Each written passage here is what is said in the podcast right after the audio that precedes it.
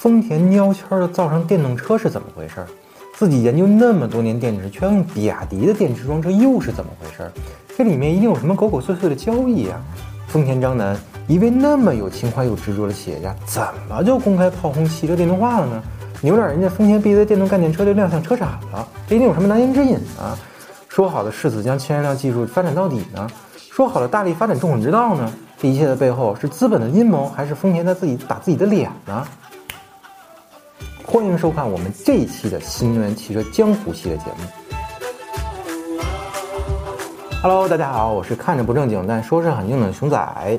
很多了解丰田的人都知道啊，其实丰田一直是不愿意造纯电动汽车的，因为在丰田张楠的眼中啊，二十年前的电动车有太多无法解决的问题了。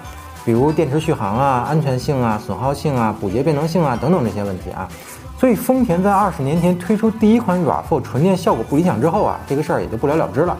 所以从那个时候起啊，丰田干脆就战略性的放弃纯电动这个事儿了，而是大力发展自家的油电重混技术，并且把未来呢完全堵在了氢燃料电池上了。但是就在今年四月的上海车展上，丰田低调的全球发布了自家纯血统首款电动 SUV 概念车啊，BZ4X。同时呢，也正式宣布启动自家的纯电动项目。需要注意的是啊，丰田这次呢不是针对国内市场特供电动车，因为 BZ4X 概念车的效果图和相关广告啊，在丰田美国的官网上足足挂了三个多月啊。即便今天您去翻翻，也能在北美官网上找到 BZ4X 的广告。哎，可能有人会嚷嚷啊，总说人家丰田不造电动车，可是现在丰田在中国的奕泽纯电、CHR 纯电、雷克萨斯的 US 纯电不是电动车吗？那还真是电动车。但不是丰田想要的电动车。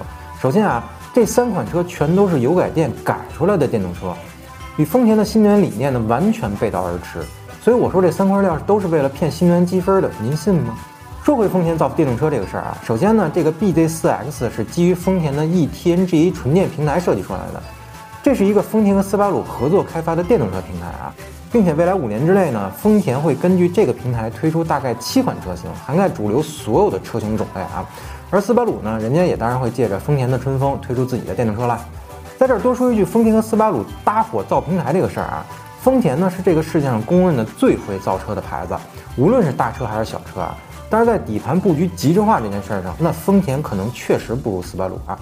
尤其后期对于那么重的电动车而言，它的公路底盘调教设计啊这些方面，斯巴鲁的技术积淀啊还是很厉害的。还有就是电四驱这一块儿啊，斯巴鲁的技术呢其实要比丰田更深厚的。丰田呢是玩传统机械四驱的行家，但是到了今天的多片离合器或者耦合器，甚至是电四驱这块的时候，丰田其实就有点虚胖了。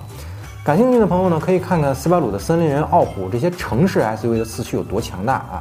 哪怕是三菱的 Eclipse Cross、欧蓝德，他们的四驱都要比 RAV4 上的强上几条街啊！但千万别以为丰田对电动化一点技术积累都没有，丰田的油电混动呢，可是有将近三十年的技术积累。对于电控这个层面而言呢，丰田的技术底蕴可真不是今天那些所谓的造车新势力们能比的。这个差距我们必须要承认。再来简单看一下 BZ4X 这个概念车的实车啊，在今年四月份的上海车展上，丰田不仅仅发布了这些概念车，还大大方方的开放了内饰。太细节的数据啊，官方并没有公布，但是这台车的尺寸和 RAV4 和威兰达相当。但是我们仔细看一下这台车的前悬部分啊，非常短。这就印证了，这确实是一台基于纯电平台设计出来的车，绝对不是很多人口中的油改电啊。同时呢，我们要注意啊，这台所谓的概念车其实一点儿也不概念，无论是外观的流线啊、灯组啊、轮胎啊，还是内饰的用料啊、设计啊，那简直就是一台无限接近量产状态的试装车呀。当然，除了这个方向盘啊，按照丰田的尿性呢，这种设计的方向盘肯定不会用在量产车上。别问我怎么知道啊，因为北美官网上的官图啊，用的是圆形的方向盘。这里再跟大家分享一个消息啊，就是丰田从开始研发 BZ 系列电动车的时候，其实就已经在慢慢放缓氢燃料电池的发展了。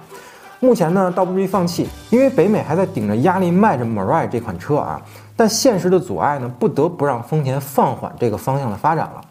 那么丰田为什么要放缓苦心经营了几十年的氢燃料电池的发展呢？首先，氢燃料电池的优缺点，之前的节目都曾讲过啊。感兴趣的朋友，咱们还是老规矩，翻一下之前关于氢燃料电池的节目啊。当然了，氢燃料电池自身呢只是内因，下面咱们说说外因啊。丰田其实从一九九二年开始啊，就已经建立氢燃料电池的相关研究项目了，而油电重混项目呢，也基本是同期开始进行的。也就是说，从上世纪九十年代开始，丰田就已经在着手开始研发能够替代传统能源的新能源技术了。原因呢，开头的时候说了，而是把未来全都压在了燃料电池上啊。像 Mirai 这款车译成中文就是未来的意思，而油电重混呢，其实就是传统能源到燃料电池之间的重要过渡。丰田总想着能够引领时代的发展啊，但是在燃料电池的问题上，至少丰田是错了。燃料电池呢确实很好，但它需要的基础设施规模呢也实在是太大了，并且加氢站不可控的因素也实在是太多了。这导致一个问题，就是各个国家呢并没有办法出钱出地的去大规模为燃料电池提供支持，反而充电站成本更可控，危害性更小，甚至可以说啊，全世界烧一万台电车造成的舆论也没有炸一个加氢站带来的恐慌大啊。所以当全世界政府都开始大力建设电动车充电站的时候，游戏方向呢就已经非常清楚了。如果丰田还执意玩燃料电池，那他就得自己去花钱解决加氢站等配套设施带来的所有问题。那么布局这个产业需要花多少钱呢？丰田自己心里其实是有数的。所以呀，也别老怪人家丰田章男老爷子炮轰电动化，布局了将近四十年，最后被特斯拉隔着灶台上了炕，你搁谁谁心里不窝火啊？况且人家老爷子呀也没说电动化不好，人家骂的是日本政府对于电配套基础设施布局太慢，那可不得慢吗？日本政府能跟咱中国政府比吗？短短几年的时间，国家电网的充电桩一路修到西藏去了。当然了，这里面还有一个更大的话题啊，就是能源格局与能源安全问题。但无论出于什么角度呢，各个国家的态度呢已经非常鲜明了，都要大力发展电动化。所以丰田现阶段不得不承认与接受纯电动车，因为再不玩，以后就没你玩的机会了，对吧？本身飞得挺早，但是被误您方向反了呀，再不迎头赶上，那虫子都得让笨鸟给开了。况且啊，丰田也不是真的反对电动化。人家其实很早就开始研发固态电池了，并且呢技术非常领先啊。其实丰田呢这个时候开始搞电动车，虽然有点晚，但也算来得及。毕竟未来五到八年左右啊，固态电池呢就能迎来阶段性的量产。现在积累一下电动车产品的经验啊、口碑啊，也还算赶趟。毕竟呢，纯电动和油电混动用户的痛点是完全不一样的。最不济的啊，多生点孩子出来混个脸熟，那也是没毛病的。最后我们来说说为什么丰田要用比亚迪的电车来装车这个事儿啊。丰田曾经全世界市值最高的车企，也是利润最高的车企，所以丰田没有不赚钱的车，因为不赚钱的车很快就被停产了。和大多数造一辆赔一辆的国内造车新势力相比啊，丰田的董事会是不允许他的车不赚钱的。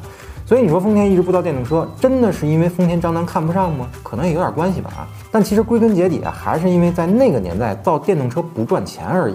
没有今天大规模的基础充电配套设施，没有低廉的电池供应，同时呢，电池技术又无法满足大多数人对于续航的刚需，那造出来不赔等什么呢？大家心心念念的特斯拉，也不是刚一出来就像今天这么赚钱的呀。所以，我们再来看看这个丰田 BZ 的战略啊，地区销售、地区生产原则，什么意思？就是在哪儿卖就在哪儿产。同时呢，能地采的东西也绝对不会进口。那么，丰田想在中国买到又好又便宜的电池，只能是比亚迪或者宁德时代。而比亚迪刀片电池的安全性呢，又非常符合丰田对液态电池的谨慎态度，所以丰田才会选择比亚迪作为主要的电池供应商。况且啊，丰田和比亚迪以及宁德时代还有合资关系呢，对吧？你放着这关系不使，那这是极大的浪费呀。所以，丰田都开始造电动车了。无论是对逐利的资本来说，还是对于电动车本身来说啊，这都是利好的消息。因为真正的资深玩家才刚刚入场，并且大家期待的 BZ4X 啊，很快就会量产了。相信熊仔，丰田绝对不会让您等太久的。好了，打广告吧。欢迎大家一键三连、点赞加关注支持我们。如果您对本期内容有什么想法，欢迎通过评论区与我们互动。那么本期节目到此结束，下期再见，拜拜。